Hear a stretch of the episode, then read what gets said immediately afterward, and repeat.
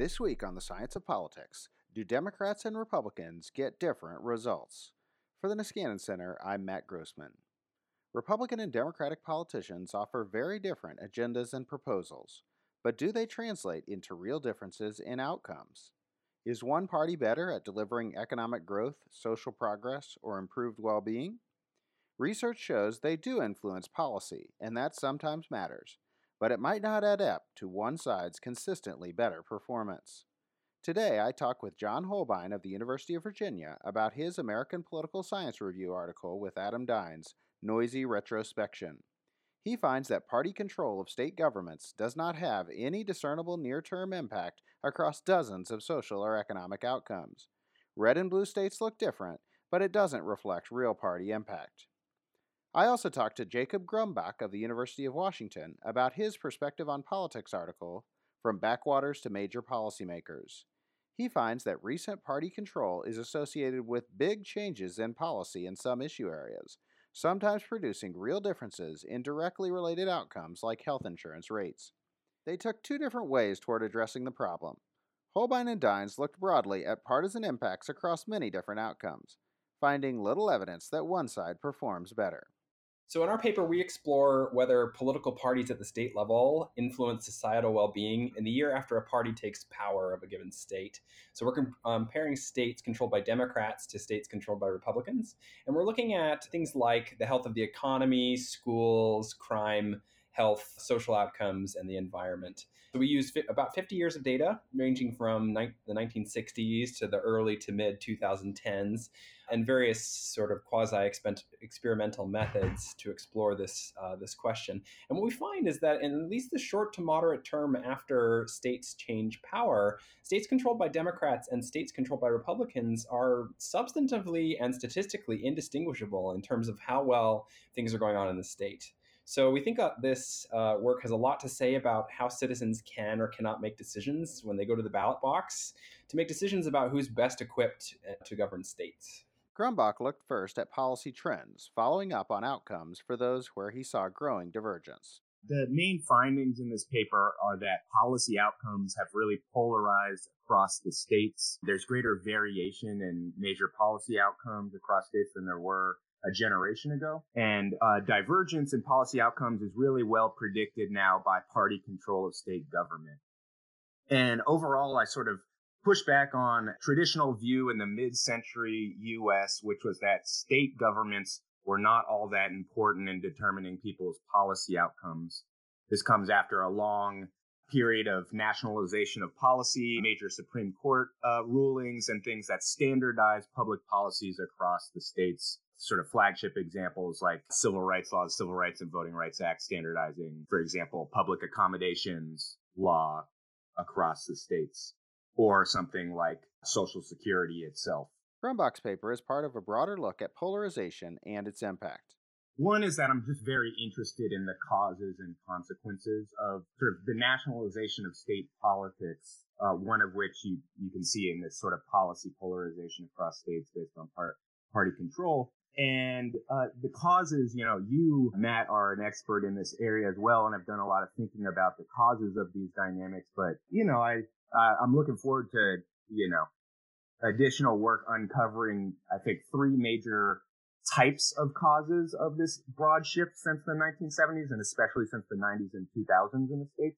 One is mass level sorting and polarization across states, where now, at least at a cross-sectional level, the policy outcomes are more highly correlated with opinion now, like at a single snapshot in time. When you do a difference in difference, it's a bit less clear, but uh, there could be some explanation. And folks like Dave Hopkins have talked about this, and uh, Dan Hopkins as well. Um, both have books about a sort of a Uh, geography and mass politics in the states uh, that are really important in this area. A second level of change is in uh, the environment of organizations and interest groups. Some of my work, a recent L S Q paper by myself, Grumbach, has uh, really looked at increased coordination of individual level campaign contributors in the states, that individuals who give to state legislators are now much more likely than the early two thousands even to also be giving money to and be affiliated with activist groups like an environmental group or the N R A or an anti-abortion group or whatnot across these areas, and that these individuals who are sort of organizationally mobilized are likely to be, these activists are more likely to have their preferences be heard by politicians and be able to get a little bit of access and lobbying in, and that access and lobbying with an organizational affiliation, like being a member of the Sierra Club or N R A, is likely to be more effective than some random individual atomized out there in the ether trying to make that same case to a state legislator. And it's associated with rise in these interest group activists and campaign finance is associated with state legislative polarization. So that's a sort of meso level explanation. I'd add to that sort of work by folks like Alex Hotel Fernandez on highly elite groups in the states, like the American Legislative Exchange Council or American for Prosperity and the Koch Brothers Network, that have also set the agenda in the states.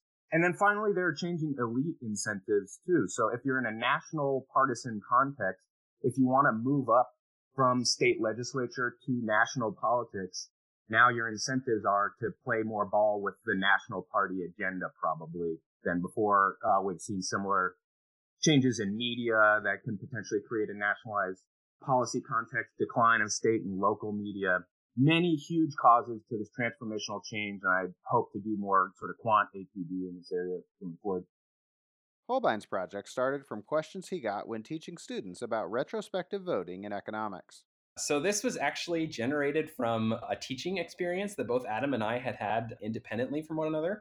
So both Adam and I teach an intro to an American politics class to undergraduates and some master's students as well. And when we teach this course, we spend a day talking about uh, this big question in political science of whether or not citizens are sophisticated enough to hold government accountable. So during that talk, we talk about this idea of retrospective voting. So for your listeners who are unfamiliar, retrospo- re- retrospective voting is this idea that if we have a well-functioning democracies, uh, democracy, uh, when citizens decide who they're going to go vote for, they look in the rearview mirror at past Uh, politician performance, and they sort of punish policymakers for poor performance. So during the classes, when we would talk about retrospective voting, we'd say, well, it's been pretty well established in political science research that uh, voters punish elected officials if the economy's not doing so well.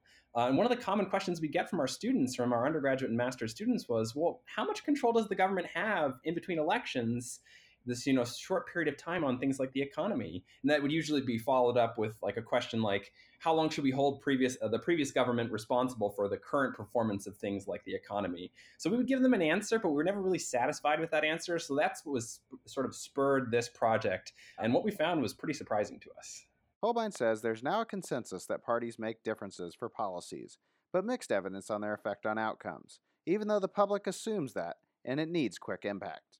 Been pretty clearly, I, I think, that at least over the time period of study from the nineteen sixties to the two thousand tens, that Democratic and Republican governments are implementing distinct policy agendas, that they, uh, when you have a Democratic government in power controlling the state legislature or the governor's uh, office, you see them implementing different types of policies. So there's a great paper by uh, Chris Warshaw at George Washington and Devin Coey at uh, M I T that shows that when a Democrat is in, con- or Democrats are in control, rather, uh, they implement a, a distinctly more liberal policy agenda. That being said, it's not clear whether or not that actually trickles down or transfers to societal well-being.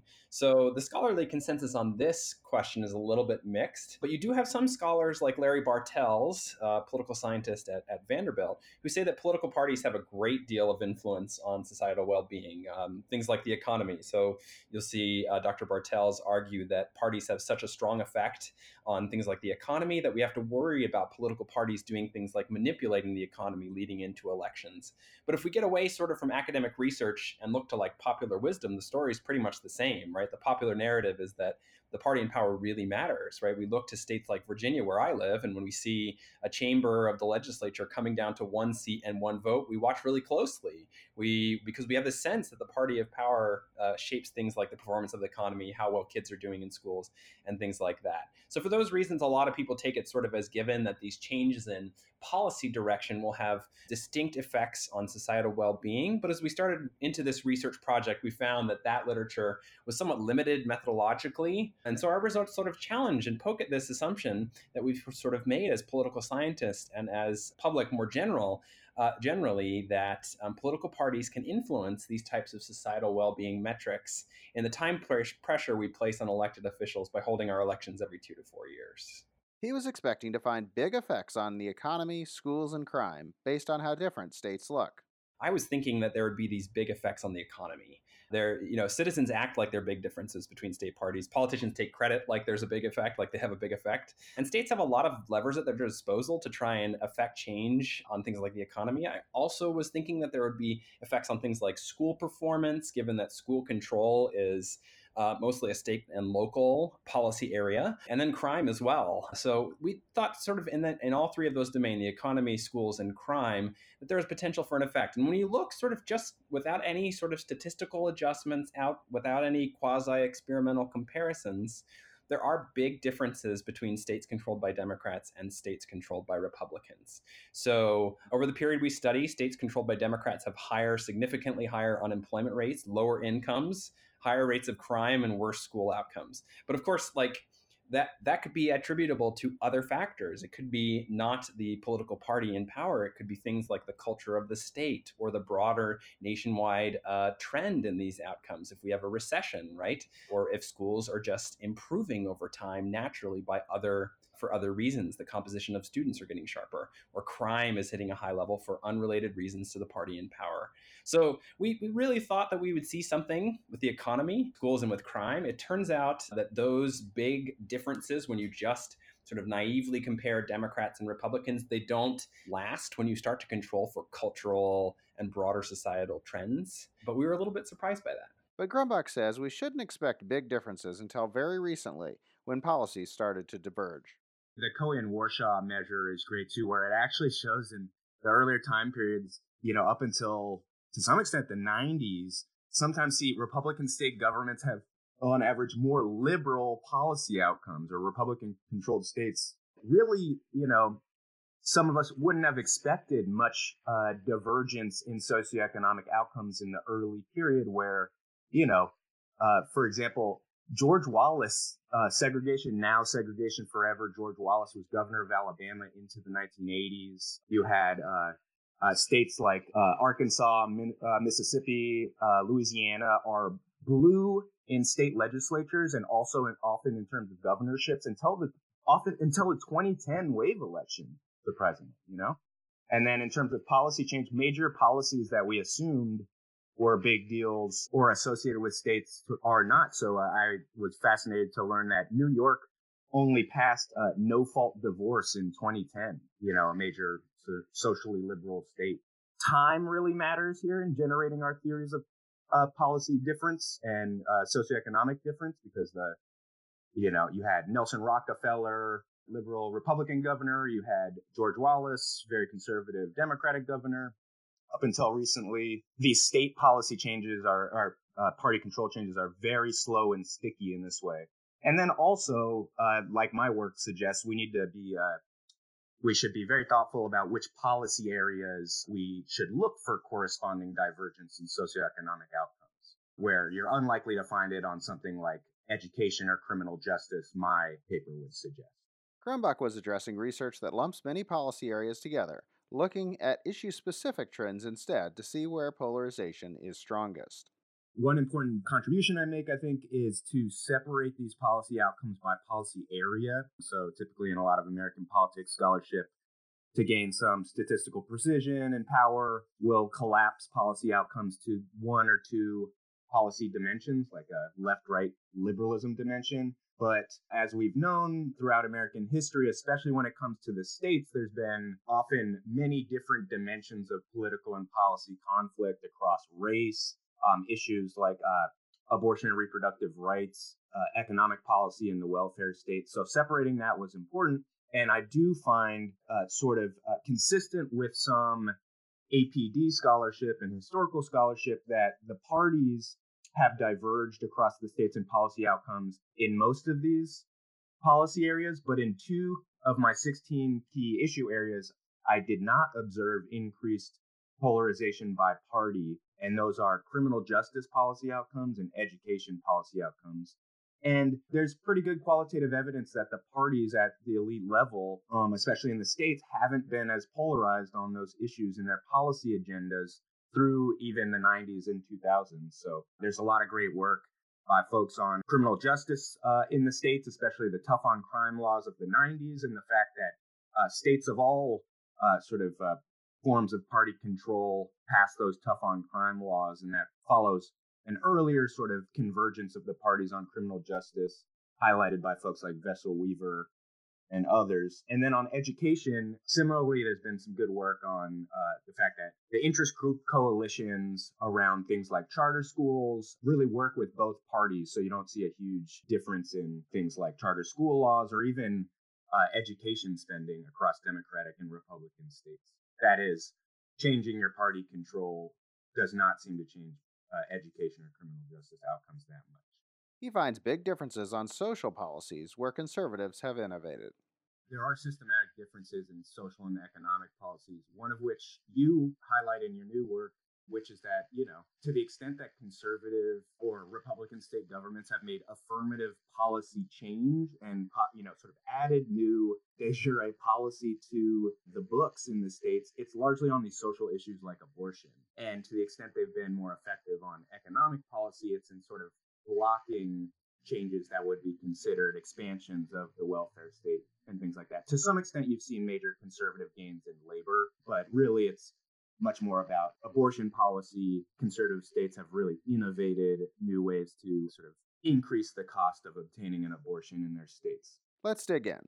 Holbein and Dines looked for short-term effects that voters could respond to. It's harder to assess any long-term effect. So we we sort of have the sense that we want policy to have an effect that quickly. When there's an economic crisis or schools are doing badly or there's a spike in crime, we sort of expect our elected officials to act swiftly, to to pass policy, implement that policy, and see changes right away. So that's why we looked at the short term. There's also a methodological reason that makes it kind of tricky to see long-term effects. Anytime you're trying to trace out the changes in party control over time and trying to map that to things ten and twenty years down the road, that's just re- really methodologically tricky to do from an empirical perspective. It's not so much that we think that this isn't possible, that the effects won't come in the long term. Uh, it's possible that they do. It's just really, really hard to try and trace the sort of who creates those effects and when do they arise. It's certainly not on the timeline of elections as we show in our paper, but it might be long thereafter. And that sort of makes it, I think, even more tricky for voters and for other vested uh, parties to try and figure out who's creating high performance in the economy, who's responsible for low performance in the economy. It's just this really tricky question to answer. And when voters go to the ballot box, all they have at their disposal is what happened between now and the last election. So we think it's really important to look in the inter- interim. It turns out to be really tricky to try and look in the longer term. Given the fact that parties do change power in it over time, that's part of what we're um, using in our analysis, is the fact that party control does change at the state level. It, it, it's actually really hard to map those changes onto things that are happening long thereafter. As best we can tell, if we can sort of say, you know, oh, a party changes power in a given year, and let's just pretend like, oh, they're not going to change for the next, you know, six or seven years. We still don't see any effects, but we don't know if that's because the parties are switching back and forth, going from Republicans to Democrats in that period. That's the tricky methodological issue. They use two methods to work around stable state differences and look for impact of parties. Both show the same null results.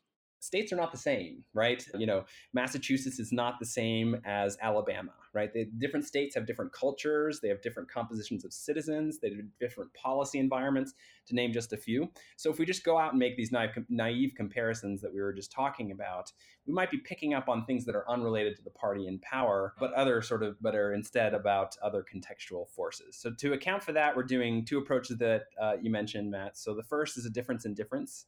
So this is an approach that leverages leverages uh, panel data or data that um, spans over time.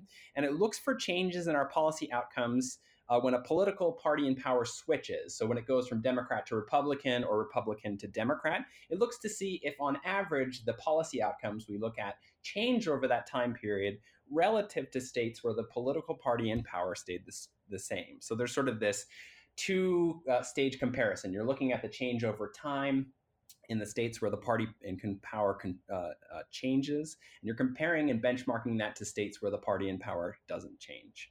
So that's the intuition behind the difference in difference. In the second approach, the regression discontinuity design, we're looking at states that are really close to being sort of on the margin. They're, they're like right on the margin to, of being controlled between Democrat and Republican. So we sort of say like uh, the assumption behind a regression discontinuity approach is that things could go either way based on forces outside of the, the, the, the types of things that would influence our outcomes of interest. So it's effectively like a, the party in power came down to a coin flip. So we think of Virginia as a great example of this.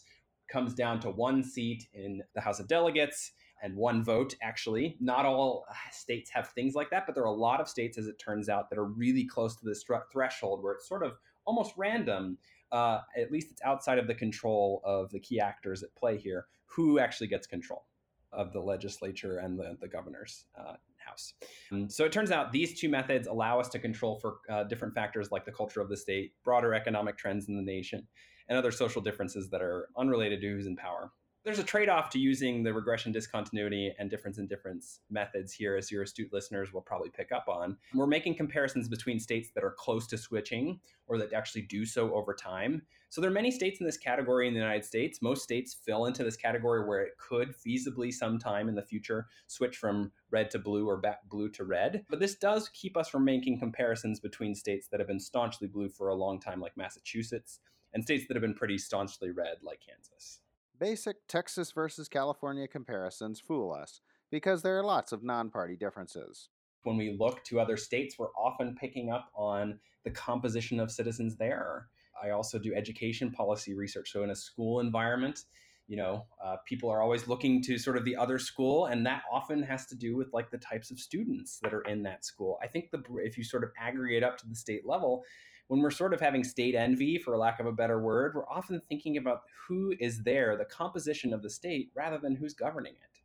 But Grumbach does show a recent party effect on health outcomes, matching the effects of known policy changes. So I find some divergence. It's probably a little before Medicaid expansion. I was actually a little surprised. It does seem like S-CHIP, started in nineteen ninety-eight, does play a role, and there's some divergence by party control a bit before that, in the mid two thousands, before Medicaid expansion. But still, you're right. I think it's almost all about Medicaid expansion. And this is one, you know, uh, this is the flagship component of the Affordable Care Act, which itself is probably the, you know, landmark piece of domestic legislation in the U S of the past generation, potentially, maybe, I don't know, Clean Air Act, or, but probably that. More recently, some health economists have come with a number of studies on mortality rates as a result of Medicaid expansion or not expand, non-expansion, and you do see this, my finding, translating to, you know, real physical health outcomes. Mortality is, uh, in public health research, which I dabble in, mortality findings are the hardest ones to find. It's so sticky and so hard to change with policy, but you really do now see, you know, the estimates are around sixteen thousand preventable deaths that occurred in the non-Medicaid expansion states. And again, Medicaid expansion is essentially perfectly predicted by party control. So that's an area where we should expect divergent socioeconomic outcomes versus uh, other ones, uh, not so much. Uh, the poverty rate in the, the great Holbein and Dine study, they do show pretty robust findings on party control's effect on the poverty rate, where Democratic state governments uh, reduce the poverty rate relative to Republican state governments, but that's in the appendix. Another issue here in that is how we think of, like, what is a large policy effect or party control effect on socioeconomic outcomes? And, you know, it's really hard to change socioeconomic effects with policy. Like, they're huge constraints. State governments, this is one reason why I wanted to frame my paper around uh, from backwaters to major policymakers, is because states are highly constrained by things like fiscal federalism and, uh, you know, low legislative capacity uh, to pass major bills and things like that. You do see, so the poverty rate finding is substantively, you know, this is in terms of standard deviations across states, right? So outcomes are standardized by standard deviations across states. And the difference across states is so wide. The U S is so decentralized. The difference between Mississippi poverty and, you know, Massachusetts, other northeastern poverty, it's huge. You know, these are almost different countries. And to to move like, you know, to move in the poverty rate like zero point two standard deviations, like by changing to Democratic control, I find that a huge effect, you know? Like if you're thinking about such a standard deviation is so large, you know, it's like a five percent of the population being in poverty is like a standard deviation. That's a lot of people in poverty. I'd consider that a big effect. And that's also in associated with policies in the welfare state and redistribution, an area that we should be looking for divergent socioeconomic outcomes. Holbein says they do find in a follow-up that effects on the poverty rate may be marginally significant, but one of forty outcomes is less than you'd expect by chance. So we do find some evidence that Democratic states can sort of reduce the poverty rate. But I would caution uh, folks on this. Uh, you know, it's possible that uh, this effect is just by chance, by looking at a lot of different outcomes. So we look at forty-seven in total in this paper. There's going to be one or two that are significant by chance. There are a couple of methods that we can do to try and rule this out. And once we apply those methods, it looks like the poverty rate effect isn't really that robust. It isn't that striking, or it isn't significant or substantive. But that I think that's the broader, gets to a broader discussion of like why we would want to look at a lot of different outcomes together. It turns out that it's really hard to think about which outcomes to look at. So we did a lot of weighing back and forth to think about like, okay, where's a realistic effect? Where would we expect things to show up? And in some of the types of things that we expected to see effects, things like where income goes to the top of the income distribution, no difference there. We might expect that Republicans would sort of favor uh, the rich on this dimension, but we don't sort of see that in the, sor- the short term, at least. Poverty rates, again, not really a robust effect. It's uh, suggesting that their differences aren't as big as we might expect. We might expect Democrats to target that. that better. So I, I would just caution folks in, in in in trying to say which political party is having better effects or bigger effects or or the effects that we want to have. We need to be comprehensive in what we look at, because otherwise we might be getting a skewed perspective of what effects political parties have.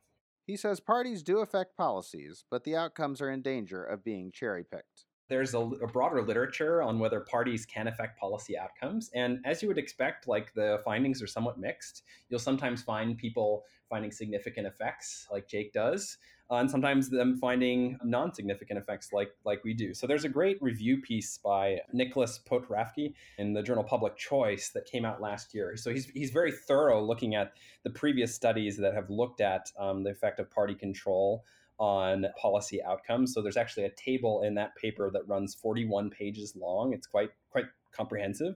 So what you see if you look at that synthesis of the broader literature is three things. So the first is that scholars, when they do this sort of analysis of like the effects of the party in power, they tend to look mostly at the at the effect of the governors themselves, because it's a little bit easier to model that and get data for historic data on governors. And they tend to ignore the party of state legislatures. So second, the second thing is that many scholars in this area is they tend to make comparisons that don't allow us to control for factors that might bias our estimates. And then the third thing that you sort of um, see when you look at this broader literature as a whole is that people tend to look at like one or two outcomes at a time. So there are like really strong theoretical and methodological reasons why we wouldn't want to do that, to just look at one or two outcomes, that it would skew our conclusions of the effects that state governments have. So the literature as a whole has given us kind of an incomplete picture of how parties or states do or do not influence societal well-being. That's why we wanted to do as long of a time series as we possibly could, look at as many policy outcomes as we could, just so that we weren't get painting a picture that was skewed by the types of uh, the government entities that we were looking at, the types of outcomes we were looking at, or the methods we were using to look for effects. So I, I, I like Jake's paper a lot. I think the broader context of the literature suggests that we're sort of going about this process of looking for party effects in a slightly incomplete way, that we should be more comprehensive, look at more outcomes, look over a broader time span, and think about like looking more than just at governors, even though it's easier to get data on them. It's hard to pick the right outcomes, so he thinks it's better to look across many at once. We overestimate our ability as social scientists to sort of identify the right outcomes to look at. That that that, that decision is actually turns out to be informed by the results that we see. So sort of identifying these outcomes that are proximate versus not. In the example you gave about states choosing to implement Medicaid expansion versus not, right? It could be tempting to look at some health, types of health outcomes, mortality rates, death rates, things like that. And then we might sort of say, oh, well, if there's a significant effect on those, those are proximate outcomes, right? We might be sort of working backwards based on the results, but then look at other outcomes in the health domain and say, oh, well, they're not as proximate because there's not a significant effect there. So I, I guess what I'm trying to say is it, we sometimes overestimate our ability to say what outcomes are proximate and which are not, which is one of the reasons why we we try to be thorough. The second is like a broader response. I think we actually want to know the answer to the broader question, not so much of like, do Democrats and Republicans have an effect on this one outcome? But our broader question we want to know is, what is the effect on societal well-being? And it's not easy to measure societal well-being. There's no one single scale that measures all components of how well communities and individuals are doing. So you've got to be kind of thorough. You've got to look at uh, multiple different metrics to see the complete picture of how things are going. You could think about outcomes where there are trade-offs, growth in the economy versus the health of the environment being one example. So I think it's a little bit dangerous from a theoretical perspective and also just from a bigger picture perspective. And again, there's sort of the, also this methodological risk that we're just picking the outcomes that are statistically significant because those tend to be the ones that are easier to get published. Grumbach likes the large-scale analysis and the short-term focus, but he also thinks we should look at policy-specific theories for likely specific outcomes. The Holbein-Dines paper is great, where really carefully done methodologically and, you know, very transparent about where the data is available and not. It's really great, and it's great to see uh, attention to null results and uh, sort of to what, what size effect can you effectively rule out with this data and things like that. It's really great. So I also think the fact their point about sort of electoral accountability is their main substantive theoretical focus. And that's really crucial. And I actually, I can't wait for uh, them to engage with, you know, there are sets of formal theorists that engage with uh, empirical behavioral work. So, you know, there's a great dialogue between, for example, Aiken and Bartels and uh, Uh, Ashworth and Bueno de Mesquita on interpreting uh, sort of how theoretically an informed or uninformed electorate would operate in terms of generating, you know, sort of responsiveness or uh, quality democratic outcomes. And here too, there it's uh, I'm not at, this is not my area of expertise, but uh, you know, convergence on outcomes related to public policy is is kind of Downsianism, right? It's a second step of Downsianism where if you have similar policies because you converge on the median voter across the parties, then you may find similar socioeconomic outcomes. And similarly, if you believe in retrospective voting and you punish all the people who do worse than, you know, some objective criteria on these performance metrics, then you might see convergence in party performance on these metrics. That's a theoretical debate that I hope to see emerge going forward. And that's, I think, the main focus there. But I also think, so my style of looking at socioeconomic outcomes is more akin to, I mean, there's just a ton of work of policy analysis and things like health econ and public policy work that uh, generates a sort of policy specific theory on how that's supposed to affect outcomes. And that's different than summarizing uh, the party difference across many, many socioeconomic outcomes. So yeah, huge trade-off.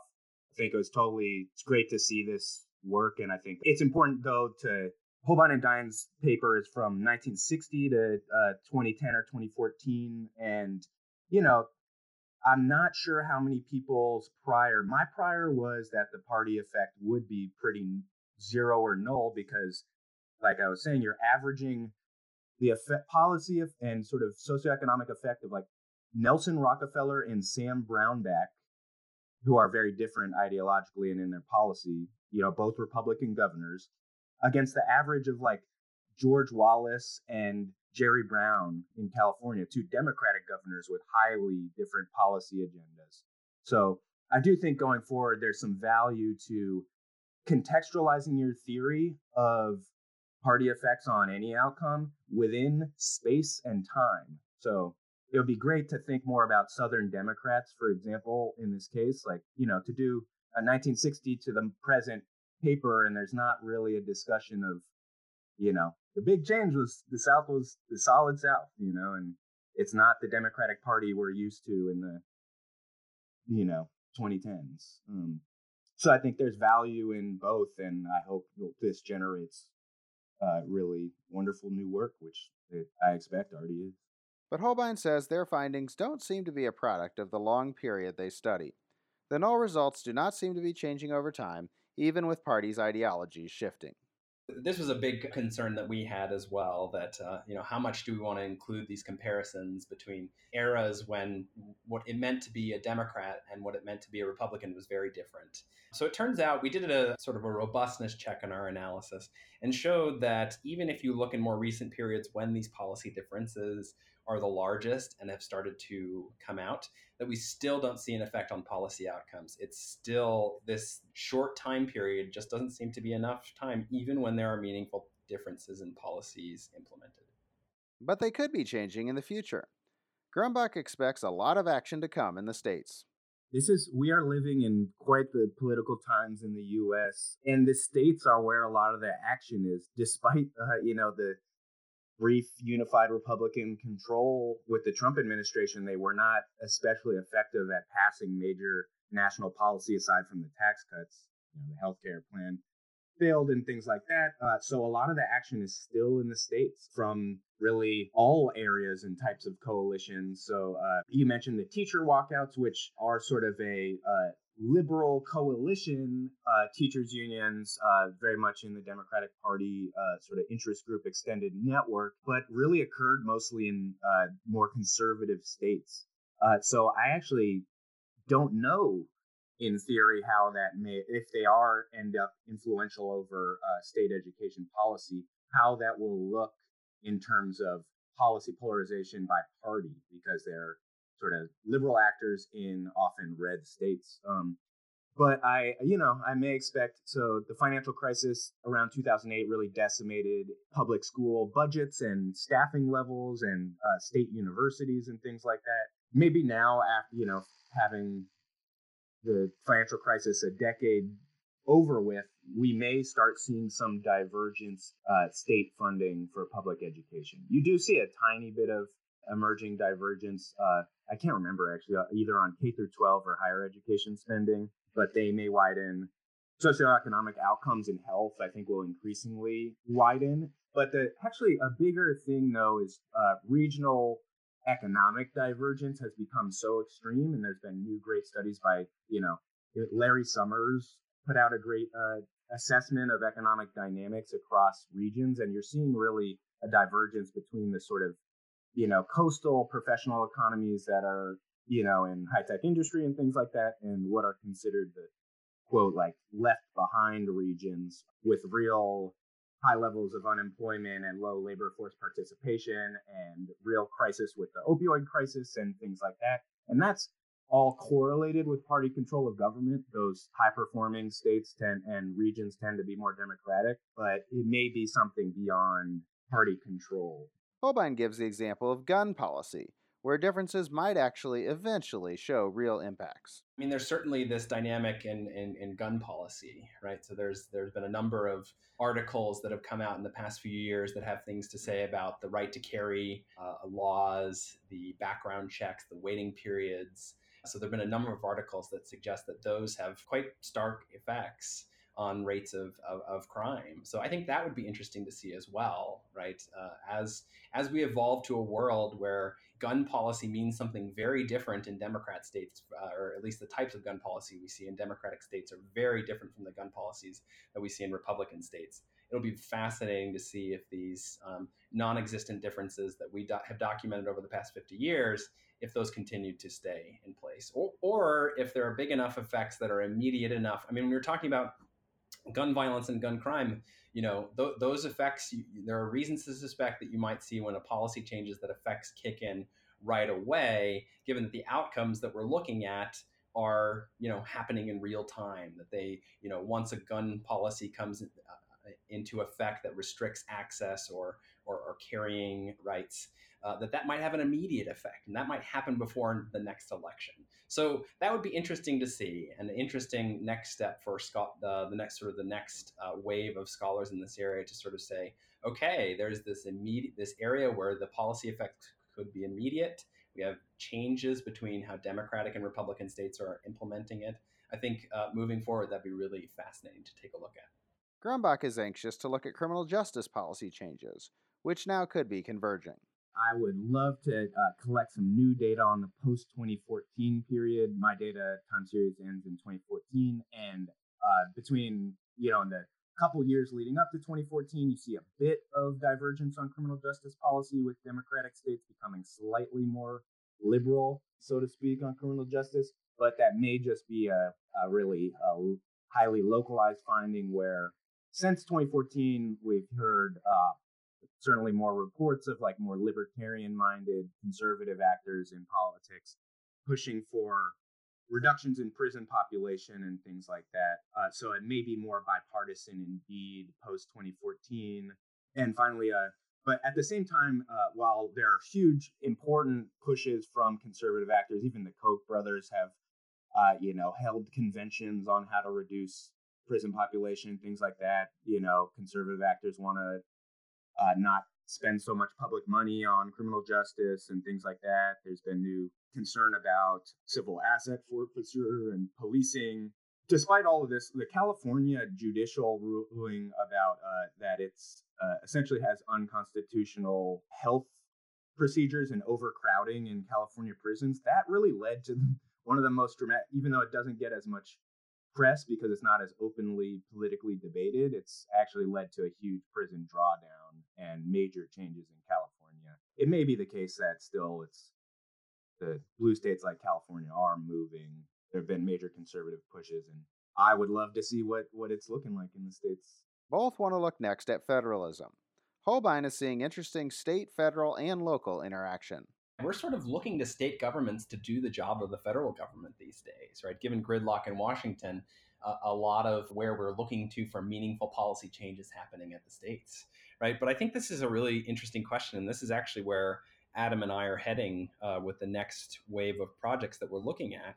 We want to see how the various levels of government interact. So it might be the case that, you know, local governments actually have more control over some of these local issues, like the performance of students in schools, for example. But all of these governments don't exist in a vacuum, right? So it'd be really interesting to see if the, there are the interact these interactions between the party control of local governments, the party control of state governments, the party control of the federal government together. There could be interesting Fascinating, fascinating interactions between those things. So we're actually collecting data to try and answer that question now. That's our that's our next big project in this area.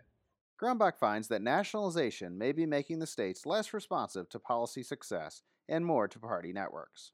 Part of my interest in American federalism is that there are all the, you know, traditionally American federalism has been seen as a super effective institutional structure of government where you have these state governments and uh, through the authority of state governments, you have these local governments uh, that can, part of it is that it offers this safety valve where, you know, people out of power, actors out of power at the national level can do state and local change, the fail globally, act locally type of dynamic. But um, one of the, probably the other main benefit of federalism theorized is Louis Brandeis's uh, idea of laboratories of democracy. And that idea is that states, given how numerous they are, they offer the potential to experiment in new policies and uh, sort of isolate any policy failures within a state and provide examples to emulate for other states. But what I find is, to the extent that was true uh, in earlier time periods, by sort of, again, this, you know, two thousands or just maybe the nineties, you see uh, less and less emulation across states that are not controlled by the same party, where now states tend to just emulate the policies of other states controlled by the same political party. And one way this could be a problem is that uh, laboratories of democracy, some of the idea was that, okay, success stories will be emulated. So if a policy increases, you know, economic growth or reduces unemployment, it should be more likely to be emulated because it shows sort of evidence of being a good performing policy. But Uh, that dynamic, again, doesn't really occur if it, re- you know, there's not great evidence since sort of the late seventies either, but there's especially not great evidence now. Ra- rather, what happens is uh, states look to other, the most successful states also controlled by their party. So there is some so success, sort of economic success of a policy may matter, but only if it's a signal from a co-partisan government. And that, I think, is explained by people like Kate Krimmel have looked at the divergence of interest group networks. My work similarly looks a little bit at that. And that could be, uh, you know, state governments are don't have a ton of resources or time, so they really outsource a lot of the policy research, like which policies are going to be successful or not, to groups increasingly. And these groups are increasingly aligned with just one or the other parties and may provide additional incentives to not look to out-partisan governments for examples of policies to emulate. There's a lot more to learn. The Science of Politics is available bi-weekly from the Niskanen Center. I'm your host, Matt Grossman. Thanks to John Holbein and Jacob Grumbach for joining me. Please check out Noisy Retrospection and From Backwaters to Major Policymakers, and then listen in next time.